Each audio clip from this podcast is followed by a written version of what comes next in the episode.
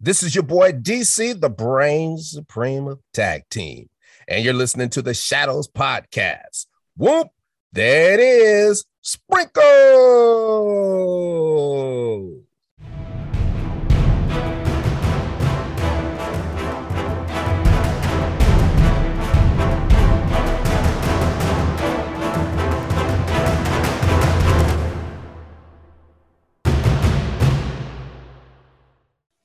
Ladies and gentlemen, welcome to another episode of the Shadows Podcast. I'm your host, Trip Bodenheimer, and today I am joined by Alan Payne. He spent 31 years in the movie rental business.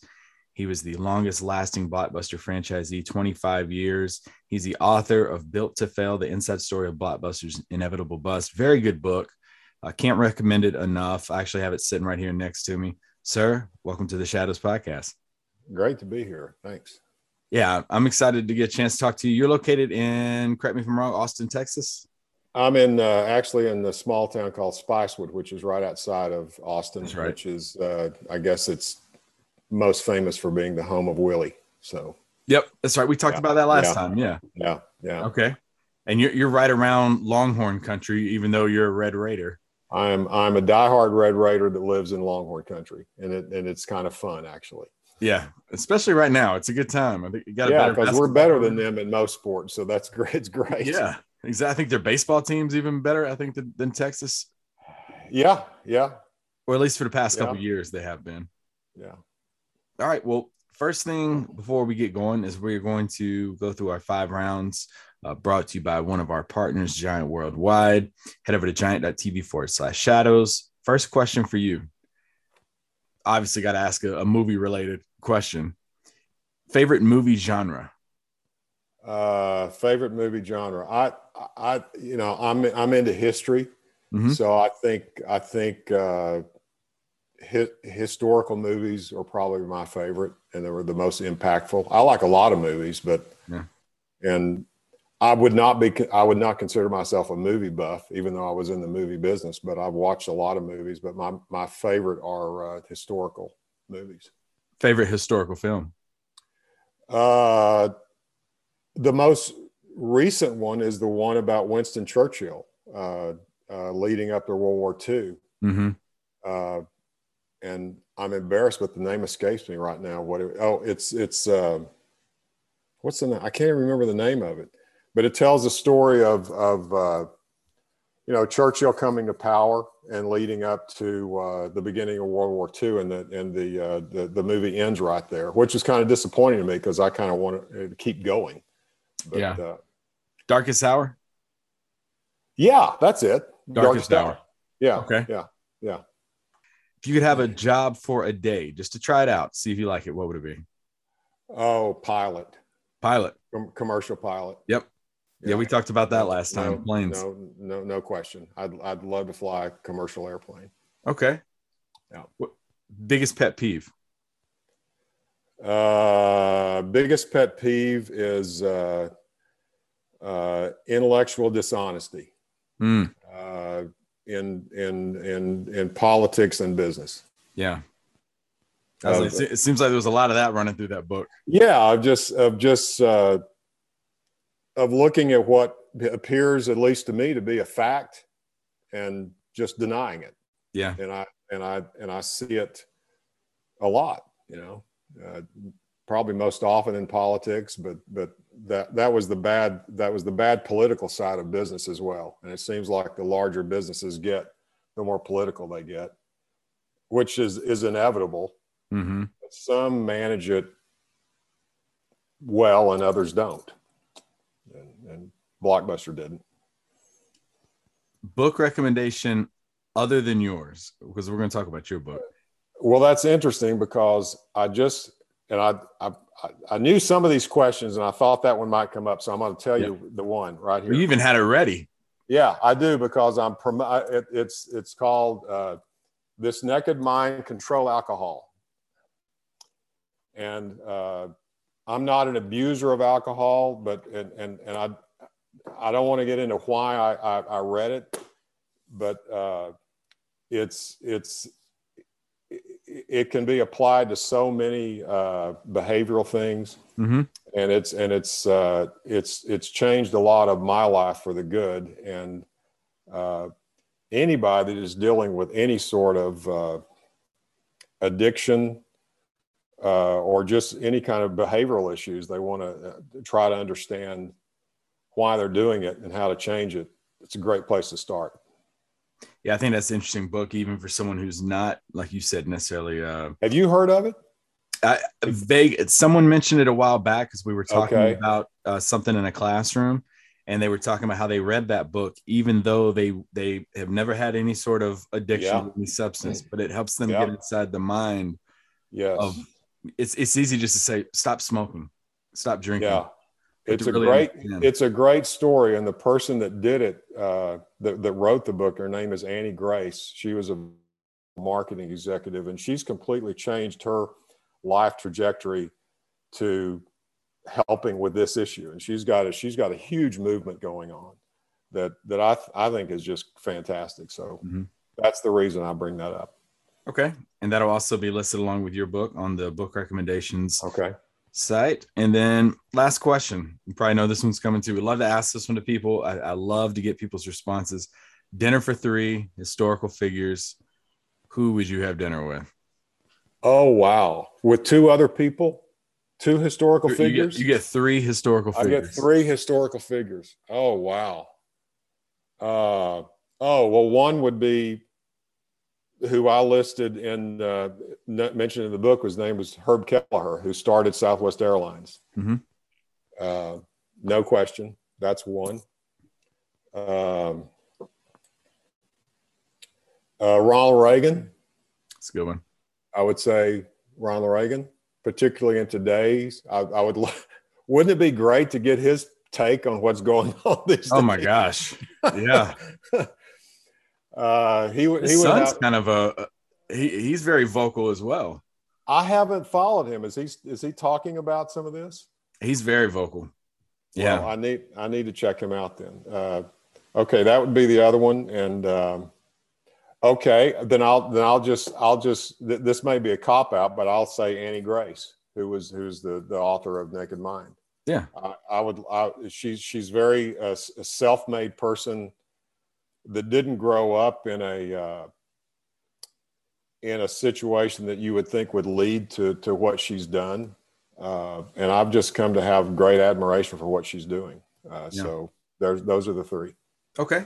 All right. Well, you survived our five rounds, uh, presented by Giant Worldwide. Now let's dive into your story. Uh, in, in the book, I mean, we can obviously sit here and, and talk just about the book, but uh, one thing I think is really cool about doing this show is, for example, like, you know, we watch the last Blockbuster documentary, you pick up this book and read about it, but find out like a little bit more about you as a person. So talk to us about like your upbringings. Where did you grow up? What did your parents do? Um, I grew up in, in, in, in Texas in a, in a small town called Breckenridge, uh, which is uh, geographically, it's about 100 miles uh, west of, of the Dallas Fort Worth area. A very small town of five, 6,000 people. Um, in a in a very conservative uh, baby boomer, my dad was a World War II veteran. Uh, the first person in his family that graduated from college had a geology degree moved from tennessee to make his fortune in, in the oil business which never happened um, and uh, you know i didn't i didn't my dad was a hard worker and the, probably the kindest man i ever met but he didn't have a whole lot of uh, drive to you know to achieve um, and in a small town like that i I wasn't around, uh, and I've. This is familiar to me because I've talked to my kids about it because they got a completely different upbringing around a lot of successful people. Um, so they got exposure to that. I didn't.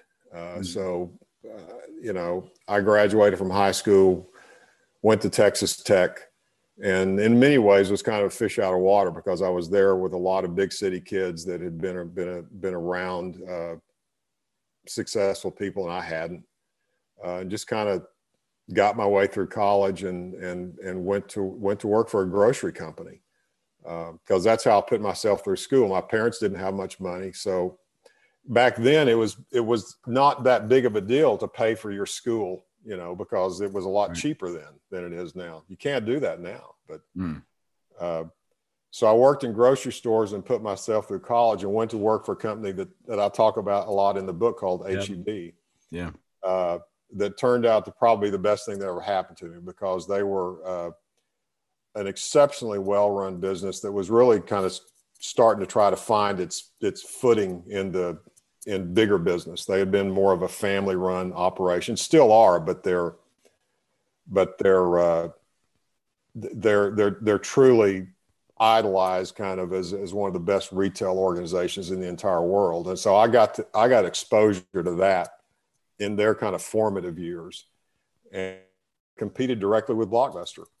And that's that's how I got into the video business. It was not through a choice of my own. They came to me one day and asked me. Uh, so, you know, this was 1987, and Blockbuster had just opened its first handful of stores. They had about 30 stores open in the country. And uh, HEB decided that it was such a good business and they had a lot, owned a bunch of real estate. They'd like to test it and see if, see if they could do that. So they bought out a, a company, uh, a, a, company that, that was running video in their stores. Uh, a guy named, Craig Odonovich, who I talk a lot about in the book, who, who really taught me the video business. And uh, I understood how to run stores better than he did. So I got, I, I became a part of the organization to run the stores. And uh, it kind of went from there. And, and we took his business model that he had developed and competed with Blockbuster against that. So I'm probably getting ahead of myself, but, but that's kind of where I came from. I, uh, very small town, very, very conservative background It's going, you know, uh, so that's that's where I came from. No, that's that's perfect. I was I was gonna ask too, like while you were at Texas Tech or even in high school, what did you see yourself doing? You know how you know as kids, like I'm gonna be a pediatrician in the next 20. What what did you see yourself doing? Well, it's it's interesting. I I, I figured out in high school, and I think it was because I didn't have good math teachers, but I was terrible at math. And uh, but I was a pretty good writer. I could I mm. could I could I could get things on paper pretty well. So I decided I was going to aver- I was going to major in advertising. Hmm. Uh, I got into that and and because I thought I could do well at it and I could avoid most of math classes in college. Uh, and that eventually turned into a, uh, a, a, public relations degree. So that I got out of, uh, I, I graduated from college with a, with a PR degree and a minor in business. And uh, actually, because I didn't have a major in business, I had to kind of play some games to actually get an interview with HEB when when I graduated because they were only they were only interviewing uh, business uh, candidates. In fact, I, I, remember going to the interview rooms because I couldn't sign up and stood outside of an interview room until the interviewee walked out and I walked in and said, I don't have, I couldn't sign up because I don't have a business degree. Would you talk to me? And sat out, and it was the, happened to be the VP of human resources. And uh, he liked me and invited me down for a second interview to the offices, and it kind of went from there. Oh, but, oh, wow. Uh, yeah. I, I had heard so many good things about HEB from some business professors at Tech uh, that I really wanted to talk to them. Yeah. And uh, I had a minor in business and I'd taken a bunch of business classes, but I, I didn't have a major, so I couldn't even sign up. But, but he had an opening and we talked and went from there. I talk about how so, could have gone different trajectory there oh, yeah. career. Wow. Oh yeah. Yeah. You know, I, I had just gotten married. Mm-hmm. So I, you know, I really just needed a job. Uh, mm-hmm. I wasn't I wasn't thinking all that much about career traje- trajectory, but I'd I'd worked in several grocery stores during my college years.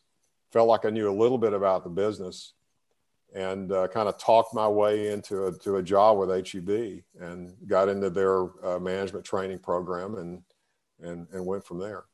So HEB must be like a Texas is kind of the hotbed for Yeah, it's the it's it's the uh, that's the only place they operate is uh, in addition to Mexico. They have about thirty stores in Mexico, uh, but all of their stores in the United States are in Texas, all of them. But they they dominate. Uh, Mhm. they absolutely dominate, and uh, they dominate all of Central and South Texas as well as Houston, which they moved into just about 20 years ago. Uh, so they've gone from nothing to by far the number one grocery chain in Houston in 20 years, and that's a that's a metropolitan area of seven eight million people. They're get they're they're starting to do the same thing in Dallas Fort Worth right now. They've opened their first few stores there, and give them give them a decade, but in 10 years they'll be the number one they'll be the number one chain in Dallas as well. Nobody can compete with them. I Texas mean, literally, gyms. no nobody can. Uh, they they they kick everybody's butt. They're just and you know the bigger they get, the harder it will be to stay that Mhm. good. Uh, and I hope they do because the uh, Charles Butt, who you know gets the credit for all of that, he's in his I think he's about 80 years old now, and I and and still runs the business. Uh, Wow.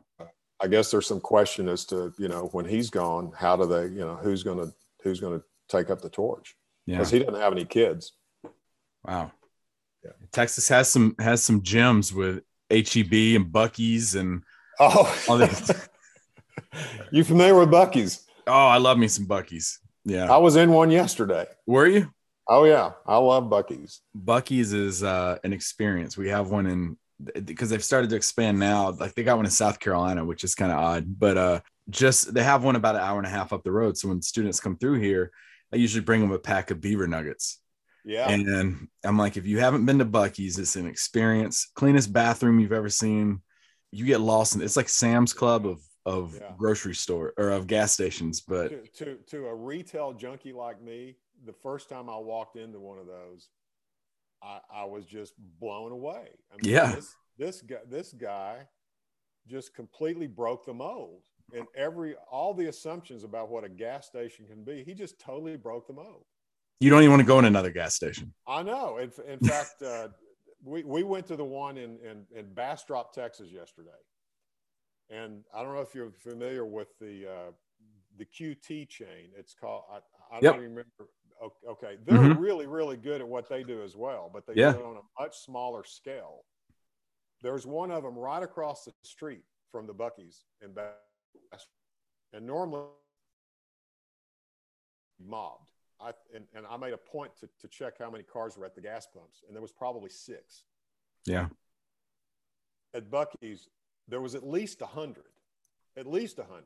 Those six were because they didn't want to fight with that hundred. Yeah, yeah, probably so. And and Mhm. it's it, it's and and I, I you know I kind of feel for the QT guys because they they they do a really good job of what they do, but they can't compete with that. Mm-mm. And it's kind of the same way with uh, with HEB. I mean, you can talk all you want, but if if you're going to open up a traditional grocery store across the street from an HEB, you're going to lose. Yeah. you don't have a, you don't have a chance.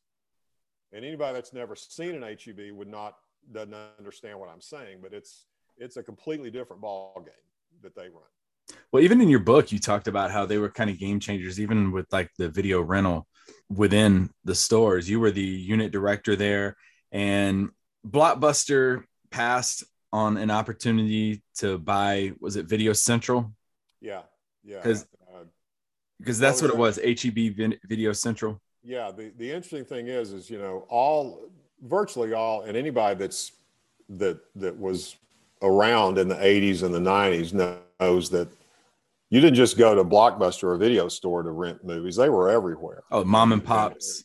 yeah and so but but about a fourth of the business was done in supermarkets Mhm. so the fact that HEB got was renting videos in their grocery stores was not unusual. What was unusual is that they decided to take a step further and open up freestanding stores to compete with Blockbuster and all the other guys. Uh, they were the only, and I think this is really really important. They were the only retailer that got into that business. The only one. Mm. Nobody else did. Uh, all of the all of the freestanding video stores that you saw back in those days were either owned by a Blockbuster or some sort of entrepreneurial organization that that and there were a few back then uh, that that got into the business. But there none of the traditional retailers said wow that looks like a great opportunity. Let's get into that. HEB was the only one. Uh, so we were we were the only video chain back then that actually had the backing of a of a fully developed retail organization and that was blended by the entrepreneurial minds of Craig and his team that came that, that, that joined HEB. So you blended those two things together, and uh, we were on a very small scale, but we were totally dominated, totally dominant in in the markets that we operated in. It's, you know, right across the street from Blockbuster stores, we just we just killed them. We were doing two, three times the amount of sales that they were uh, and much more profitable than they were. So we knew that we had a business model that was that was superior to theirs. And just through some, you know, as I tell the story in the book, Charles Butt decided in in 1993 that he wanted to get out of the business, and mm-hmm. and I still don't fully understand why he did, because we were we were very successful and very profitable, and it already made him quite a bit of money but he decided he kind of wanted to get out of that business and focus 100% on on the, on his grocery business. So he sold the stores, and uh, we had 35 at the time, and those those 35 stores sold for almost a million dollars a store, uh, and Blockbuster was not the one that bought them. Uh, Hollywood Video. Hollywood Hollywood Video bought them, and Hollywood Video only had about 15 stores at the time but but Mark Wattles, who founded Hollywood Video, had been watching us for several years, knew knew how successful we were against Blockbuster, and started copying what we were doing. And uh, uh, the HEB executive talked to Wayne Huizenga and, uh, and, and and Steve Berrard about buying our stores, who were the you know the top two people at Blockbuster at the time. Yep. Uh, they passed, didn't even look at the numbers, were not interested, uh, didn't even get into any serious discussions about, okay, you know, let's look at let's look at some financials and make a deci- and make a fully informed, intelligent decision as to whether or not we should buy your stores or not. They just got put off for some reason that's hard to understand. I don't know exactly what it was, but it never even got to a second discussion, and that's what led to Hollywood Video buying the stores and within five years, uh, uh, Hollywood was just had a thousand stores open and used the purchase of our stores to, to do an IPO uh, and just kind of went from there and, and used a version of our business model to just kick Blockbuster's butt all over the country. And that's what led to Blockbuster's first financial crisis. Uh, and yeah, and I it's still a mystery to me because Blockbuster knew, or they should have known, how dominant we were in in Texas against them. But mm-hmm. they were so big and and growing so fast that you know maybe. Wayne Huizenga, who founded Holly, didn't even realize didn't even realize what we were doing to them because even though we were dominating them in some big cities like San Antonio, that was just one big city of many, and it just maybe it just didn't matter to him. Uh, so he didn't pay any attention to us, and and that led to really their first, I think, major major miss mm-hmm. on competition, and that was one of many. And I know you talk about it in great detail in your book, but what was Video Central and eventually Hollywood Video doing on a day to day basis that was just completely outperforming Blockbuster? uh, it was it was mainly two things. We we uh, we knew that even though a video store carried ten thousand titles or whatever, uh, that that new releases would always be the driver of the business. That's what mm-hmm. brought people into the stores, most people anyway. So we knew that we needed a business model that would make those new releases more available than anybody else and that may sound simple, but it was very complicated because new releases back then cost almost seventy dollars a piece. Yeah, uh, in VHS tapes, and and the and the m- most of the life of a of a new release movie is is in the first four or five weeks. So you've got to figure out how to make a, a reasonable profit on the on the rentals of those seventy dollar movies. Uh, you know, in a very efficient way. We had a much better way of doing that than Blockbuster. We could satisfy more customers and make more money doing it than them. And most of it was because we rented movies for a day at a time. Uh, uh, Blockbuster never changed. They they they didn't do that. They thought it was a weakness. Mm-hmm. And for some customers, it was a weakness. But we we determined very early on that most customers didn't care about keeping it two or three days. They just wanted the movie. Watch and that's hard. Yeah, and that's hard for people nowadays to under, comprehend that. But in those days, if you wanted to get a new release, you had to go to a video store. Yeah, and and and we had them, and Blockbuster didn't. So that was that was a number one. And then secondly, we understood that that a video store could be much more powerful if it if people went there to, to do things other than just get new releases. And, and we did, we, we had huge inventories of, of what most people refer to as catalog movies, movies that are more than a year old. We had a huge inventory of those priced at about a third of what Blockbuster would rent them for. And, and, in, and in so doing, we rented about seven or eight times more of those movies than they did, which created more reasons for keep people to come to our stores over a Blockbuster store. Blockbuster became a new release destination. That was about it. Mm-hmm. They rented some older movies, but not anywhere near the amount that we did. Uh, so that was the formula, and uh, it, it, w- it was kind of in keeping with the grocery industry. It was a high volume uh, approach to the business that Blockbuster never understood we would have to drive, generate more customer traffic just to do the same volume as a blockbuster store would. They saw that as a weakness. We saw that as a positive. Mm-hmm. Uh, and we figured out ways to do it very efficiently. And in so doing, our stores were very efficient and they were fun places to be because they were crowded. Yeah. Uh, on a Friday or Saturday night, you know, you you you went to an HEB Video Central store and it was the place to be. You know, there were hundreds of people in those stores on, on Friday and Saturday night, and it was a fun it was a fun environment. Yeah, for those listeners out there who aren't familiar with it, Friday nights going to a video rental store was like a big deal, and.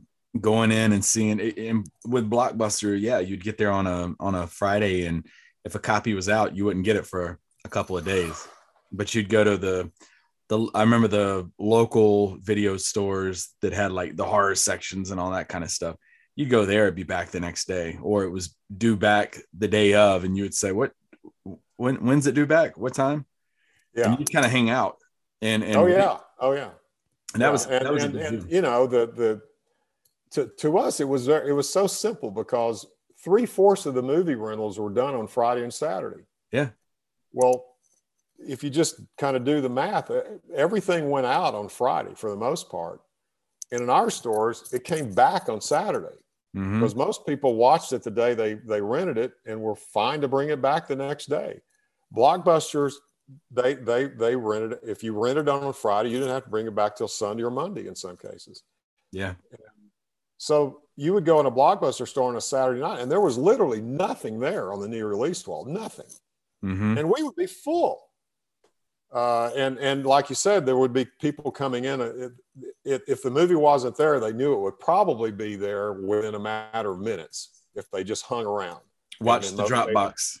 Yeah, yeah. And in most cases, we'd have somebody at the counter pulling that stuff out and handing it to customers as it was coming in. Yeah, it was it was uh, it was a it was a turnover game, and uh, to keep that stuff moving, and and Blockbuster just never comprehended that. Mm-hmm. Yeah, and well, talk to us about how you ended up at Blockbuster.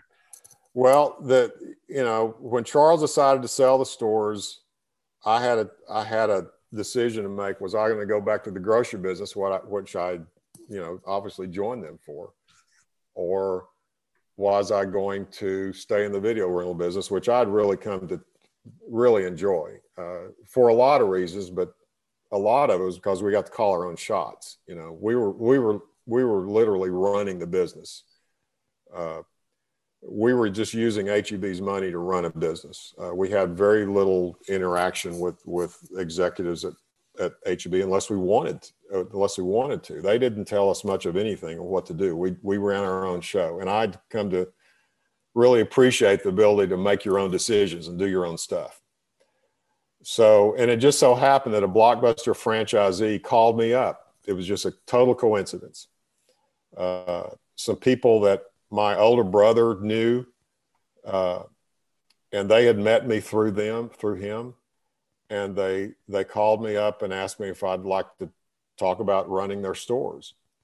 Uh, so, long story short, I talked to them and and and determined that that was a better direction for me to go than staying at HEB. So that's how I wound up. I I didn't own the stores, but I ran the stores for for a company called Prime Video that owned a bunch of cable TV uh, uh, systems.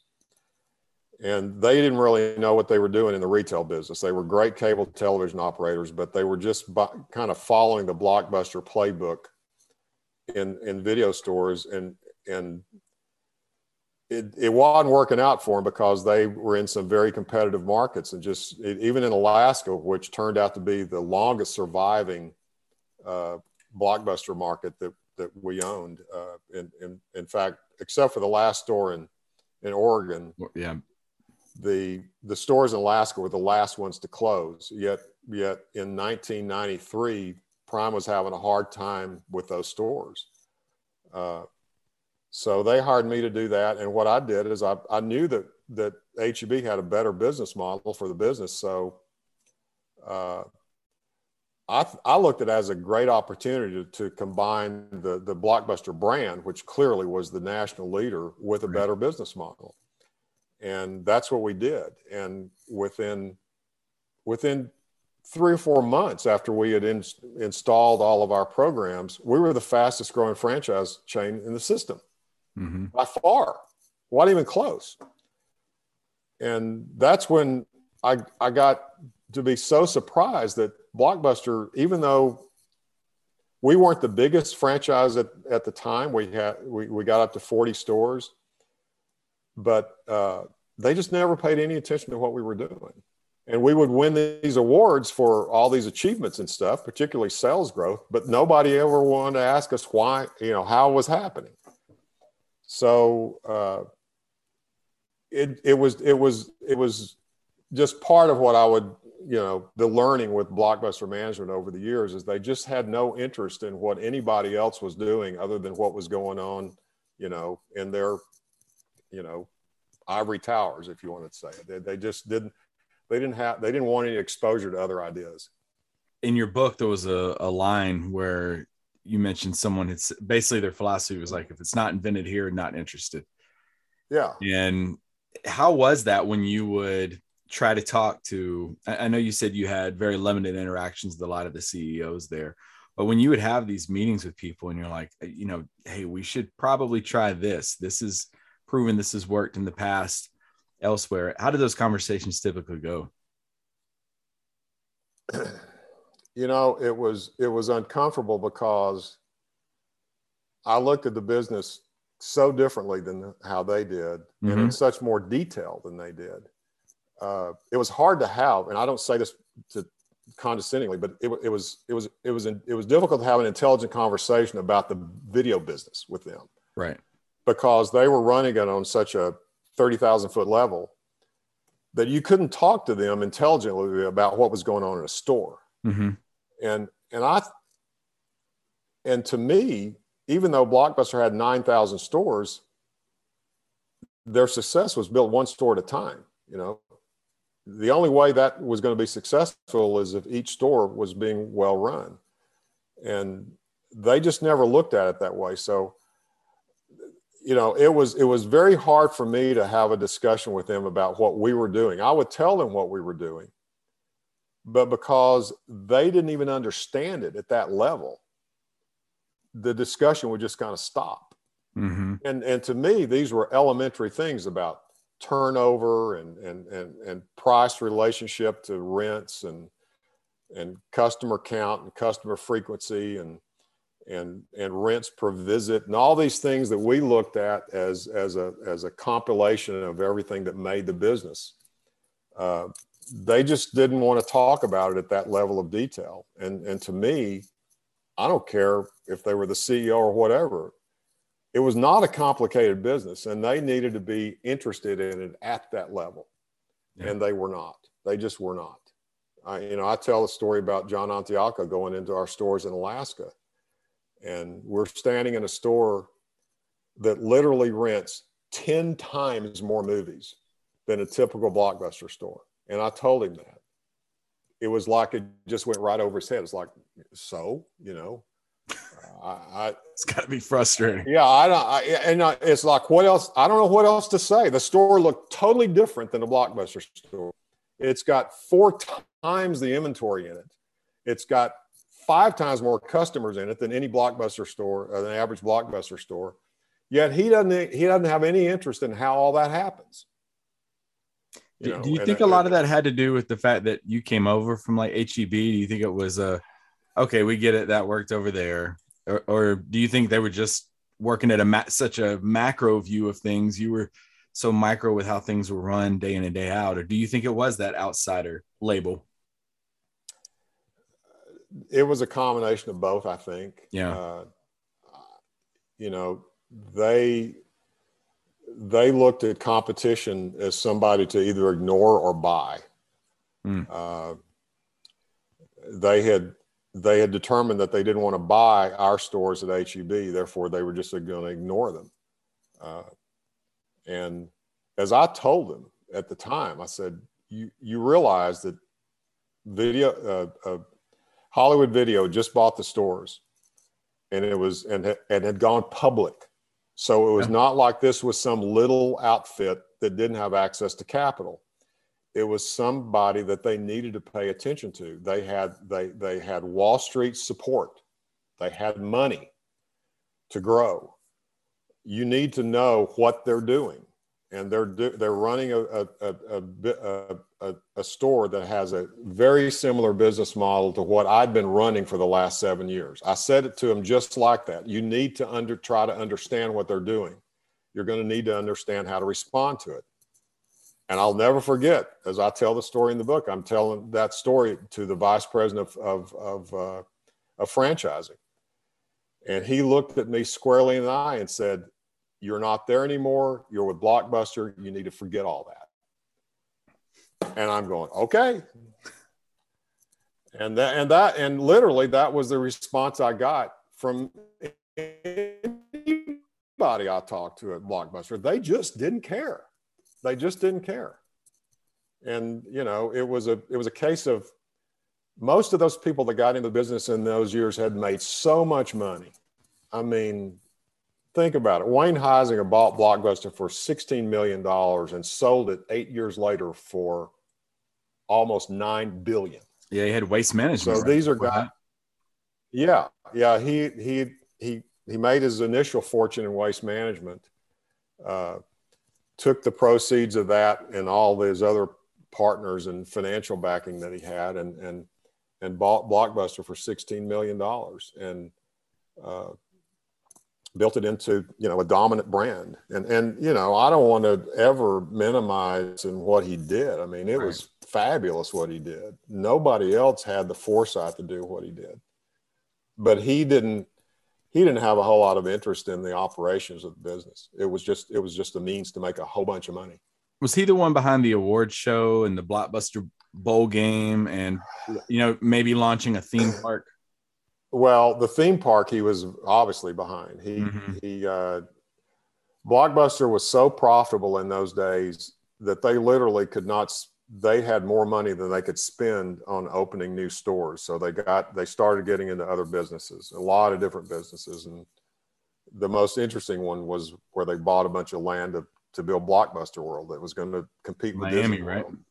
Yeah, it was somewhere in, in, in Florida. I'm not sure where, but the whole idea was to take this massive blockbuster juggernaut brand and, and just continue to expand it into other entertainment businesses. One one of them being theme parks, and the blockbuster was not what they thought it was.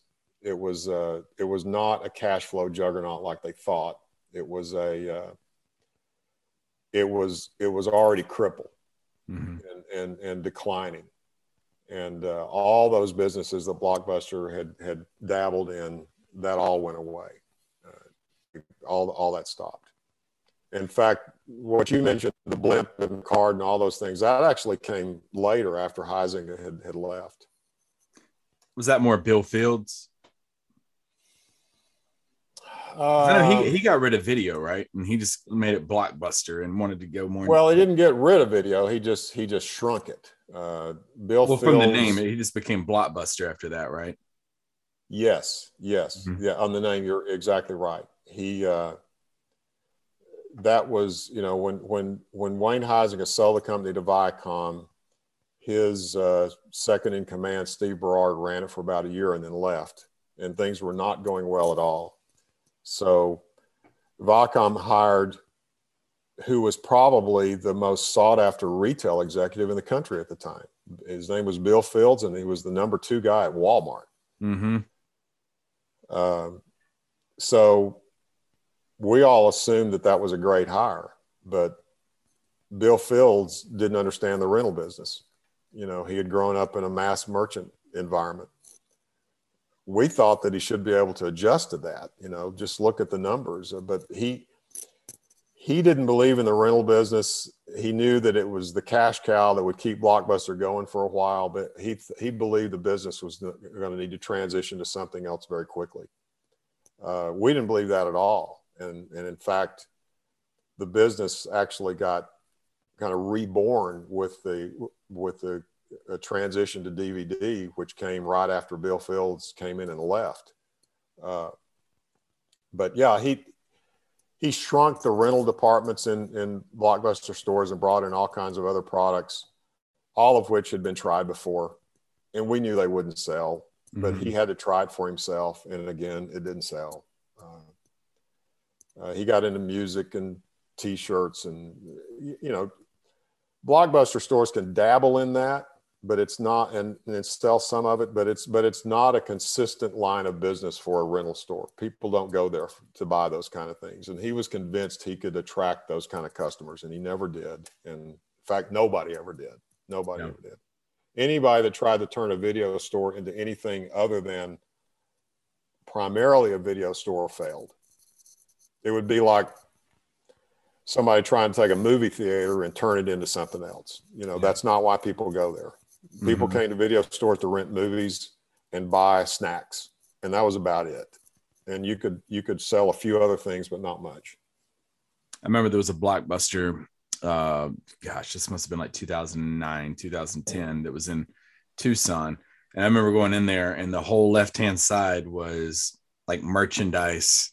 Yeah, and all of this stuff. That, and then like the right hand side was the video rentals, and then you had to keep right. by the register. But I just thought it was kind of odd that you can go in there and get a, a print from a movie in there. Well, not even necessarily movies, like video games and stuff, but it was yeah. it was interesting. But talk to us about um, yeah. you know, one of the the big things that people or probably a misconception that a lot of people have is that well, Netflix was what killed Blockbuster. But actually there was there was like a lot more that went into it. There was DVDs not being up to date with not transitioning VHSs out, bringing in DVDs, uh, and, and, then also everything with with yes, the infancy of Netflix and Redbox. But talk to us about how things just started to kind of crumble there at the end. Uh, mainly starting, I guess, with the DVDs, and then the the lack of updating the the system to update. All yeah. Um, boy, it, it's it's it's layer upon layer upon layer yeah. of, of, of, mistakes and and failure to to improve as you go along. But um, th- this this is this is where John Antioco becomes part of the story, and and he came over from Taco Bell, right? Yeah, he he well his his his retail training was primarily in 7-Eleven. He had been with 7-Eleven hmm. for 20 years and had and had was successful there and had and had been CEO of like three different retail organizations very briefly. The last one being uh, Taco Bell, um, and and the, the Bill Fields experiment was obviously a complete disaster. He he was at Blockbuster for for less than a year, and and uh, by mutual agreement, which really means he got fired. Uh, mm-hmm.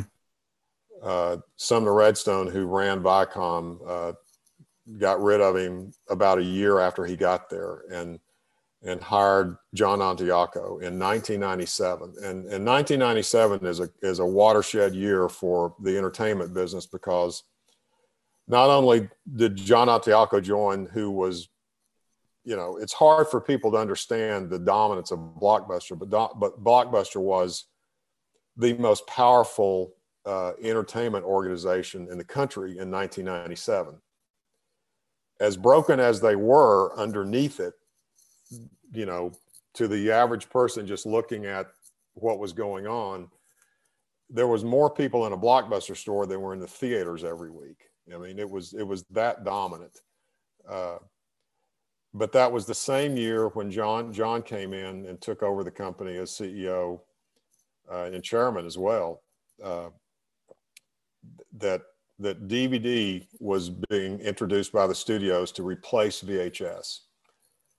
It was also the same year that, that Reed Hastings recognized that was an opportunity to start mailing movies through to, to, to homes instead of people going to stores to get them because DVD was small enough you could do that. You couldn't do it efficiently in a, with a VHS. People had mm. tried it, but it didn't work.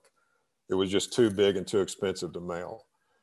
But he he immediately recognized uh, the opportunity and started a business called Netflix and started mailing DVDs. And, you know, for the first few years, it was kind of insignificant. Uh, so those events are what kind of started the, the massive transition that would happen over the next decade, all of which was under the tutelage of John Antioco, who stayed with the company until, until 2007. He was there for 10 years. And, and all of these major, major transitions uh, happened during those 10 years the transition to DVD, Netflix eventually starting to stream movies in 2007, mm-hmm. and then the the ret- kiosk comes along and where you can rent movies from a vending machine in 2004. Uh, so all this happened while John Antioco was there. Uh, so the also business, the 50 million, the 50 million dollar. Oh yeah, yeah. Well, in in three years after Netflix had started, they they had become, you know, they were still a very very small company, but mm-hmm. but they had they were growing fast enough that people were starting to take them seriously. But in fact, they were growing so fast they were running out of money. And you probably remember the dot com crash uh, when the financial markets dried up. Netflix was was growing fast, needed capital, and there weren't there wasn't any. Mm-hmm. Uh, so they started looking for people to buy them, and you know the obvious the obvious uh, uh, target was Blockbuster. So they have this meeting in Dallas with, uh, of course, John Antioco. As he tells the story, he was not in the meeting, but he walked through and said hello to Hastings and the other people that were there at the time. Uh, but this was in 2000 Netflix had a quarter of a million subscribers, which compared to Blockbuster's 30 or 40 million was not that big of a deal. Mm-hmm. But what is key to that whole equation is that DVD was in its infancy. It was, it was, it only had about a five, 10% market penetration at the time. So if you just did the math and Netflix continued to grow at the rate they were growing, you could easily see where they were going to have five to 10 million subscribers if they just kept up with, with DVD growth. Uh, so they should have been taken seriously, even though they were small. But just as HEB did with us at, at H, at, uh, just as Blockbuster did with HEB a few years earlier, and a lot of other companies, they couldn't get their arms around why Netflix was a threat. So they never had a they never had a serious discussion about buying them and they could have bought the company for 50 million Mm. And and on top of that, Reed Hastings wanted to join. It's not like he wanted to sell it and leave. He wanted to stay on to run the Bob Mail part of the business and let Blockbuster run the store part of the business. Yeah. Uh, but Blockbuster passed. Netflix, uh, although they were running out of money, they they downsized and eventually went public. They were not public at the time.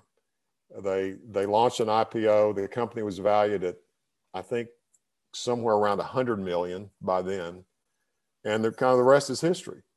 Uh, they became the darling of Wall Street, had access to all the capital they needed to keep growing, and within a few years, uh, you know, they were they were not just a small threat; they became a big threat. And of course, as Hast- as Reed Hastings said all along, the plan was never to be a permanent DVD renter. They were going to get into streaming, and that's obviously what they eventually did.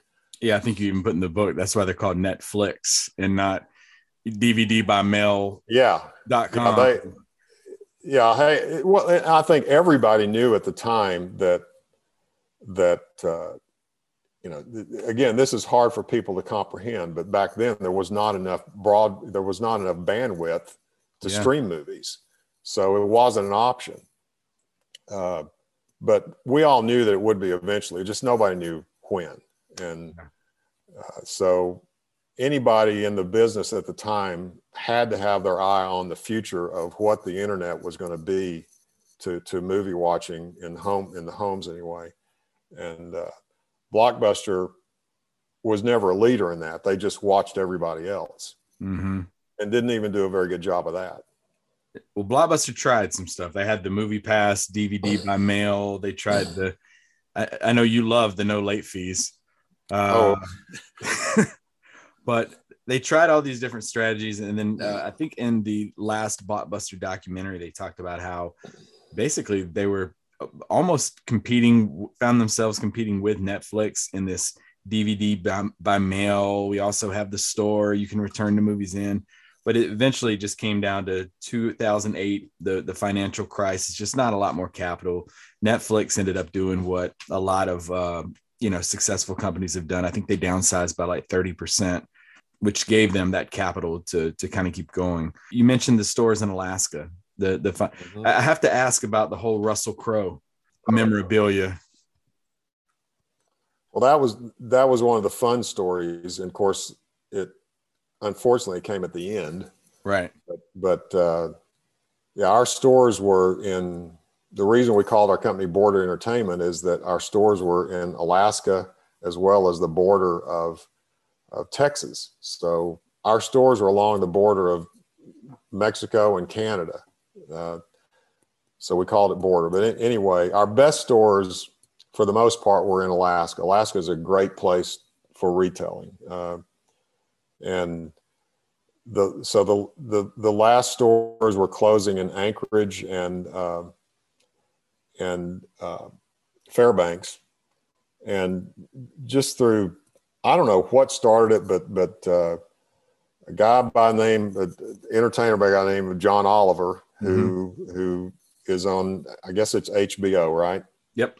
Uh, I think he still has this show of uh, I forget the name of it, but it was running on Sunday night, and it's a comedy show, kind of a news comment commentary comedy show. And he comes up with this idea that he's going to try to save the one of the last blockbuster stores, and this happened to be the one in Anchorage. And he tells the story about how he bought all this this Russell Crowe memorabilia from his divorce uh, settlement, and doesn't say what he's going to do with it, and all of a sudden pops up with this idea that hey, we want to give this to the last blockbuster store in Alaska to try to save the store, and uh, I'm not watching the show, so I start getting phone calls at midnight. You know, with, did you see this? And long story short, it was it was difficult to to find out how to contact them, but we eventually got a hold of them, and and it was all legit. So they gave us uh, a bunch of memorabilia that that was from that they were basically props that Russell Crowe had used in several of his movies, including a jock strap that he used in in in, a, in Cinderella Man, that became a story, and um, so we put all that in, on display in Alaska in in that in that store in, in Anchorage, and got a lot, a huge amount of publicity over it, but. As I told the producer of the show, I said, I don't think this is going to save us. So don't be surprised if we close the store shortly thereafter. And sure enough, we'd already had plans to close it. Yeah. Uh, you know, we were still profitable, but we knew the sales trajectory was such that we weren't going to be able to stay profitable for very long. So we had already set a date to close, and so we put we put all that in there. Some beautiful glass cases that they sent us, and uh, and it created a whole lot of buzz and a lot of and a lot of additional visits, but it didn't save the business. So so when we closed our last store, we gave all that, didn't give it, it's on loan to the to the store in in Bend, Oregon, Hmm. which is the which is the you know the last legendary blockbuster now. So all that memorabilia is still on display in that store. I was imagining walking into your house and seeing like Russell Crowe. I don't have it yet. I don't have it. He's it's it's still there, and when he closes, I'll I'll get it back, and I don't know what I'm going to do with it. But Yeah. it's uh, it's uh, we gave the jock strap back to uh, the Russell Crowe show because they used it for a bit later on, but we kept everything else. So we've got the the robe that he wore in the ring and Cinderella Man, as well as a vest he wore on in Les Miserables, and a couple of other things. So it, it's Probably gave the right piece back. yeah. yeah. How- How did that feel when you you finally you know turned off the lights, locked the door to your final store, like seeing kind of the everything from your block, but actually from starting off at HEB all the way to to then, just it's Yeah. full story. Well, I'd been in the video business, you know, since 1980. Well, technically, from if you go back to when I was running HEB stores, we were renting videos in the in the store, so you could you could take that all the way back to the early 80s, which was which predated Blockbuster. This was Mhm. before Blockbuster even existed. To go from that all the way to the end to where, when we closed our last store in, in, in Alaska, there was the one store left in Bend, Oregon, and there was a small franchise chain left in Australia. That was it. That was all it was left. And since then, the Australia chain closed, and the and the and the last store is there. So, you know, when you're when I think when you're going through shutting a business down and trying to do it uh, in a financially sound way, so you don't break yourself, as well as providing jobs for all the people that helped you do it Mhm.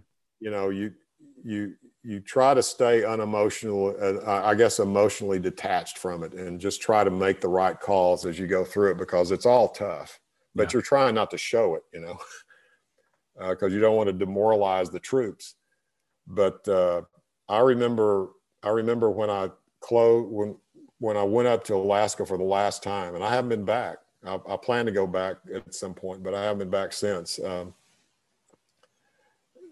leaving those last stores and going through all the you know the the the process of shutting them down and going to the airport and realizing wow this is the last time uh, and 30 year history of the video business just ended Mhm.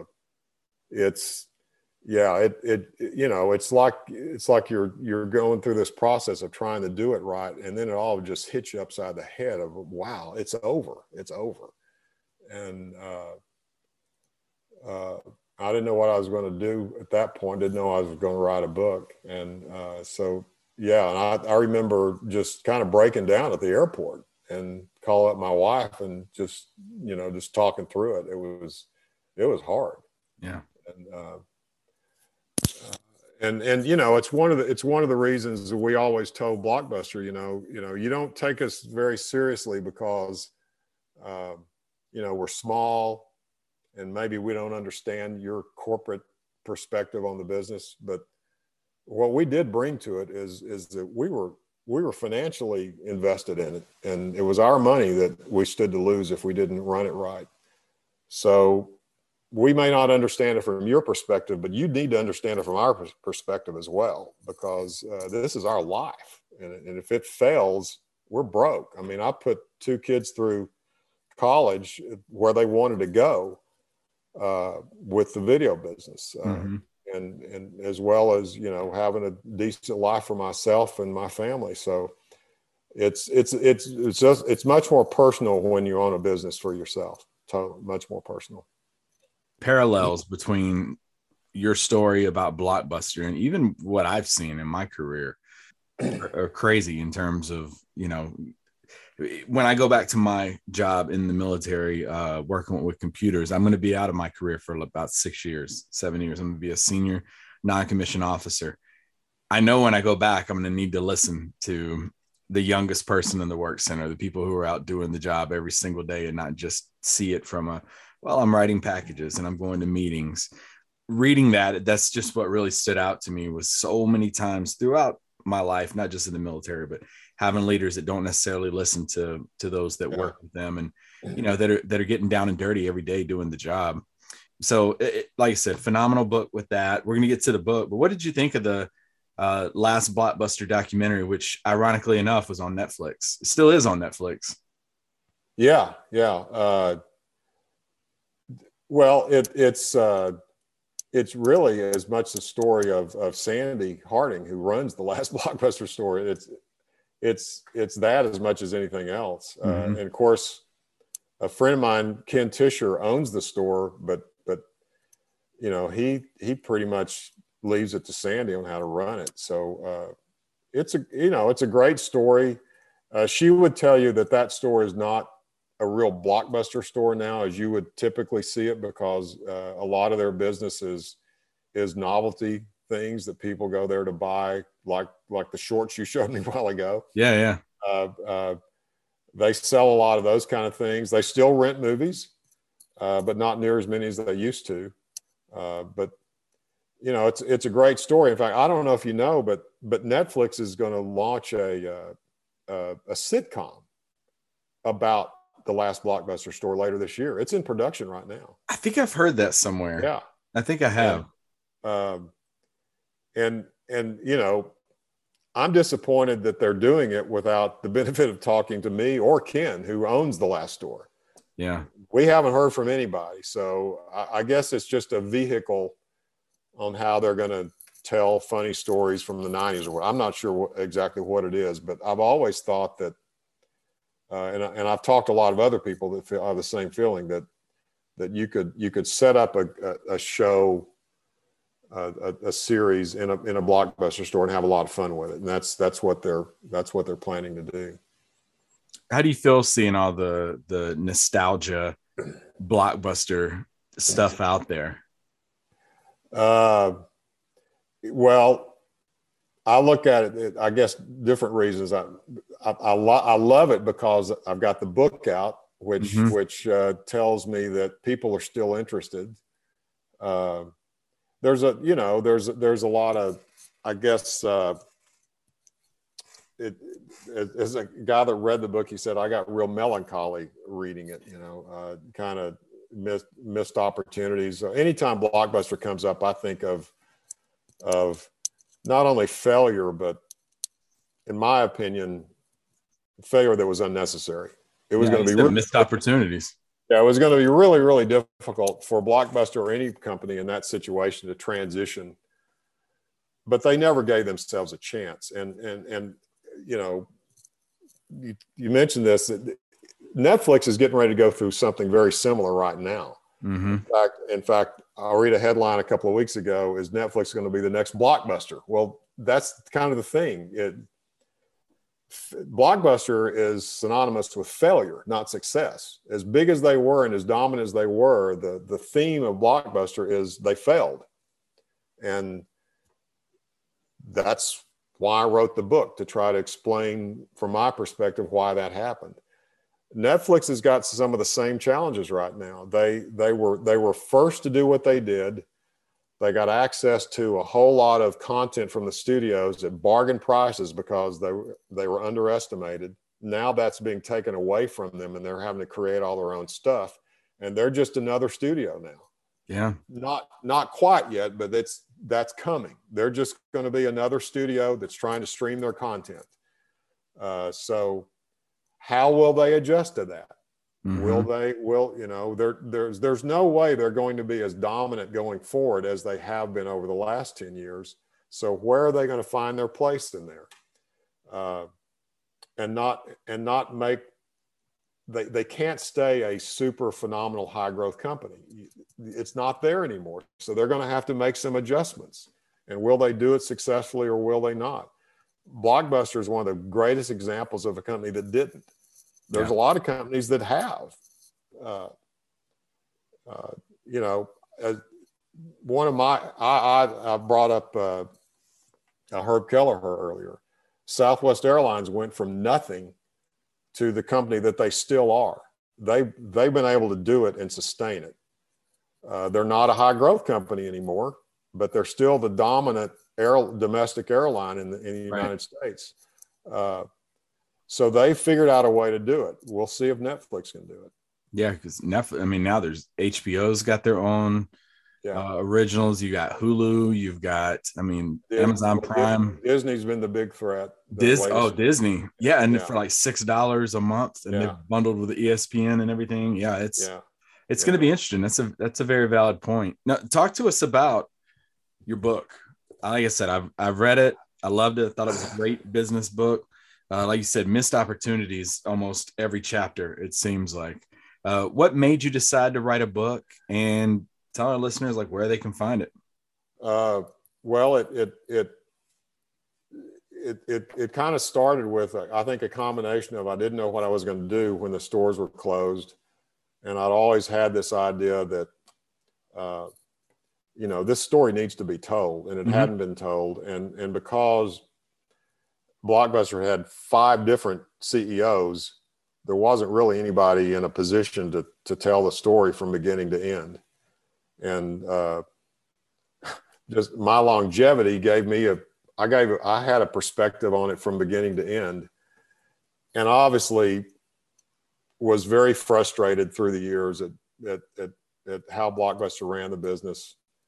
Uh, so just through some discussions with family and some franchise friends, uh, decided that yeah, I really want to do this, and I started exploring how to do it. I'm not the kind of person that can go to the Random House and get a you know a, a deal, so uh, I did like a lot of people do now. They they go to these companies that that that will help you do it, and I chose a company called Scribe Media, which is just a great organization. Uh, and they happen to be based in Austin, but that's not why I chose them. And and I wrote it all, but they helped me every step of the way with the with the editing and the and the design of the book and, and all that. And uh, so it it came out just over a year ago, Mhm. and it's you know it it became an Amazon bestseller very quickly.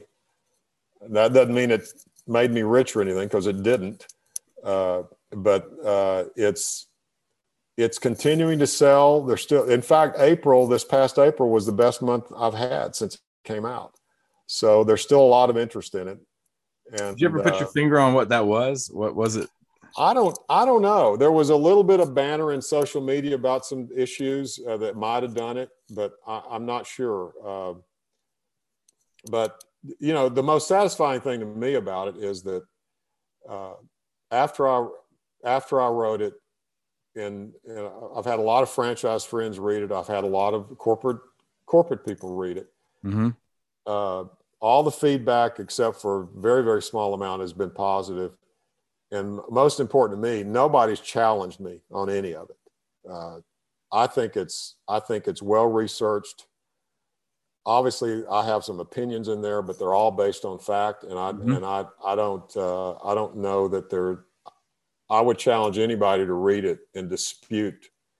Uh, they may dispute my conclusions, but they can't dispute the facts of the story because that stood out to me. It, wa- it wasn't sour grapes. It was more no. Let's let's apply some logic to this. This is yeah. the numbers. Yeah.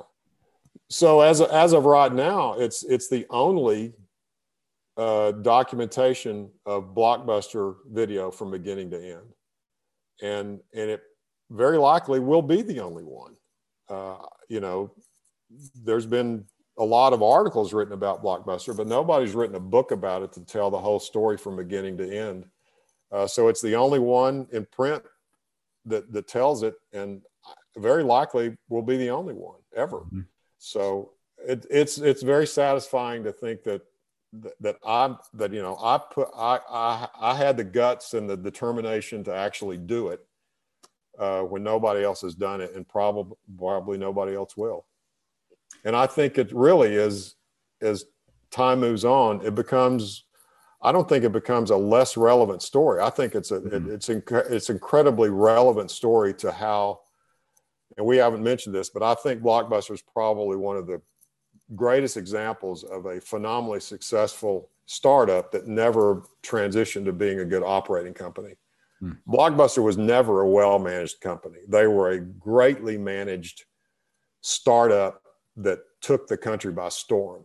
But but they from if you if you get into digging into how they ran the business, you know, they were terrible at it. Terrible. There was not much that they did in running a video store that was that was exceptional. It was okay, but that's about about the only thing you can say for it. It was not exceptional.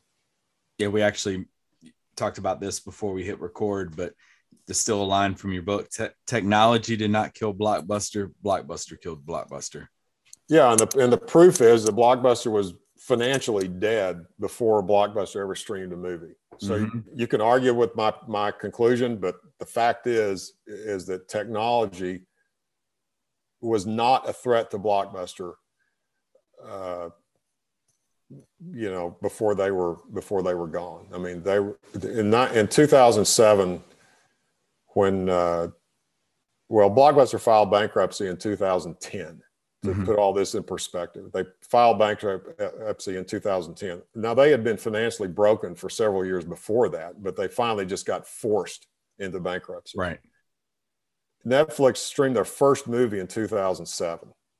And really, it was at least four or five years later before streaming was even a significant factor in the entertainment business. Mm-hmm. Uh, and Blockbuster was dead by then. So, yeah. uh, you know, there, there's there's no way that you can look this story of Blockbuster say technology killed it. It's just not true. It's just not true. You just just look at the at the timeline.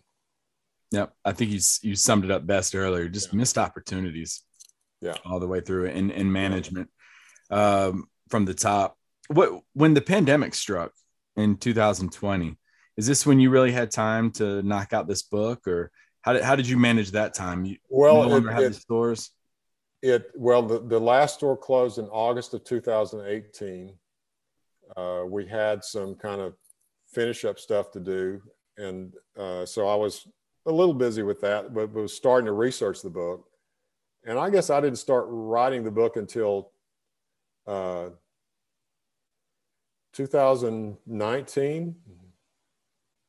Well, I started really, really researching hard in 2019, and yeah, I started writing it about the time the pandemic hit, mm-hmm. and and and it was published in March of 2021 so yeah, I was re- I was riding it through the pandemic. So I guess in a, in a strange way that actually helped.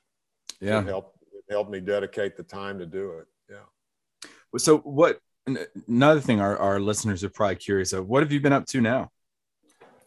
Uh, trying trying to uh, kind of figure out if I want to work more or not, and I've kind of decided I don't. so so uh, you know, I, the, the, book has only been out a year, and mm-hmm. I spent a lot of time, you know, marketing it and watching it and trying to figure out, okay, how, how's it going to sell and where am I going to go from here? So that's that was just a year ago. So I'm still kind of, you know, stepping back and observing all that and trying to figure out what I'm going to do next. But it's, I'm 69 years old. Uh, I'm young for my age. I don't, I don't, uh, you know, I'd, I'd like to play a little bit more. So that's probably what I'm going to do. Yeah. Well, what do you want your legacy to be when people mention Alan Payne? I, this is going to be a two part question. When they mention you 50 years from now, grandchildren talking about you 50 years from now, what do you want them to say about you? Oh, wow. well, that gets into a whole different level of stuff. You know, uh, that's not about business. That's that's about uh, uh, wow. I, you know, I,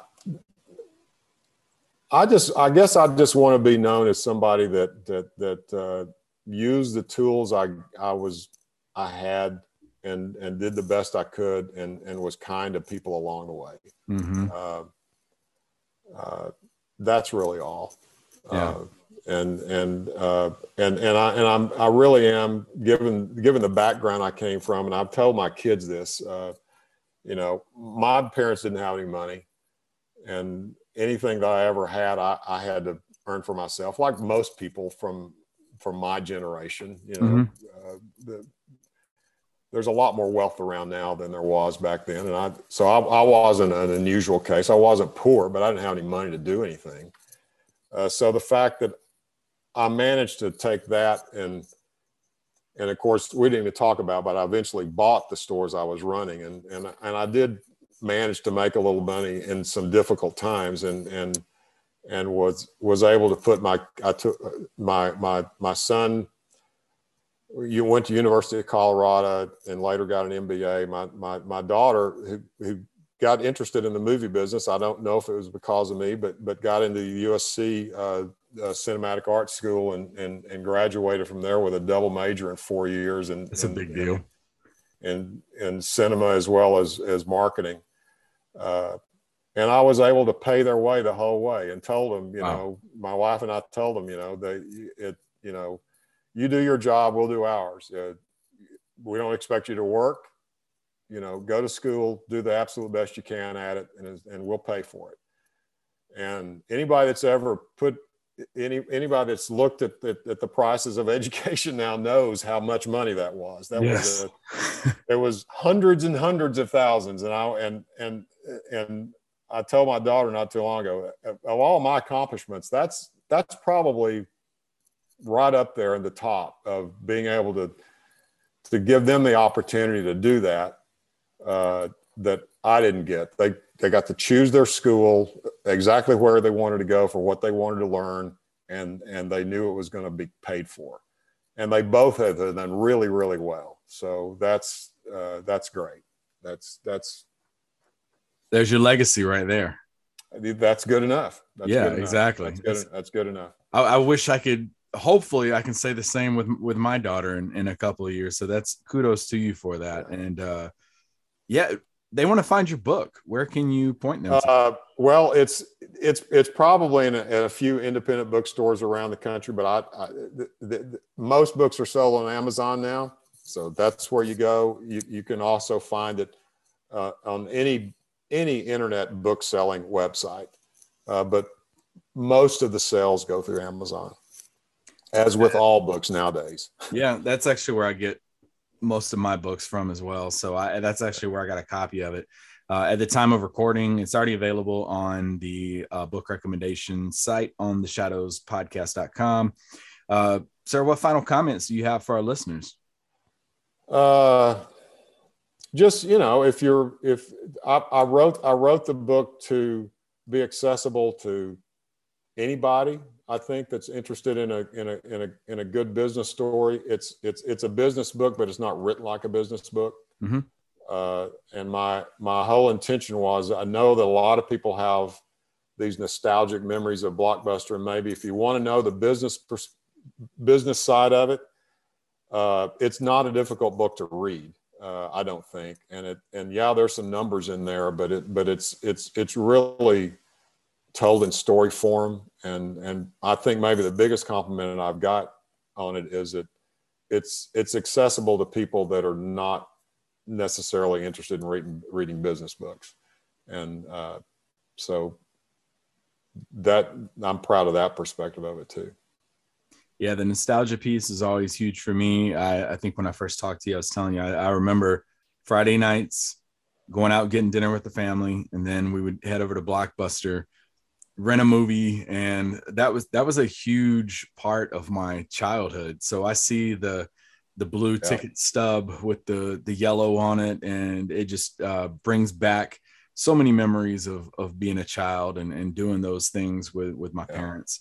Yeah. Um, so yeah, definitely go pick up a copy of the book, folks. I think you're really gonna enjoy it. Like you said, it's it's not a you pick up a lot of business books, and I'm big into a lot of business books, and some of them go way over my head, and there's no worse feeling than getting about four or five chapters in, and I'm like, I I can't I can't finish this one. I, yeah.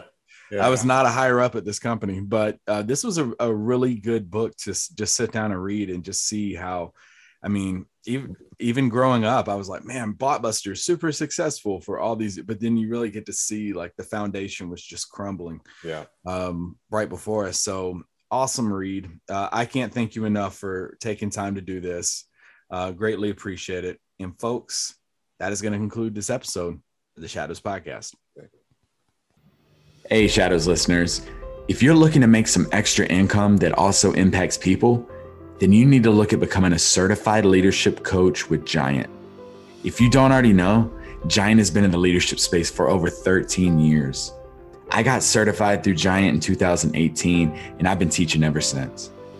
Just to give you some context, they used to own and operate the John Maxwell brands. They ran the LeaderCast conferences where Jim Collins, Henry Cloud, Malcolm Gladwell, and Simon Sinek, just to name a few, were regular speakers. They have over 500 coaches worldwide, working in over 127 countries, and are being hired by companies like Google, Chick fil A, Pfizer, Delta, and more. And yes, you can do this too.